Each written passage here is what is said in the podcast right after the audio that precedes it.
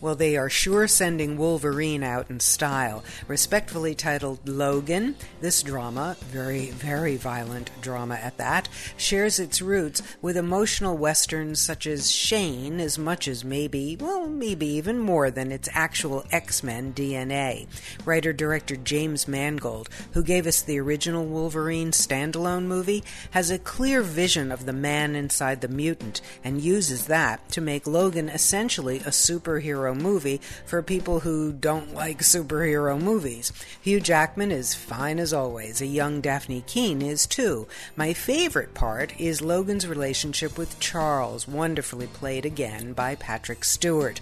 The violence is incessant and gory.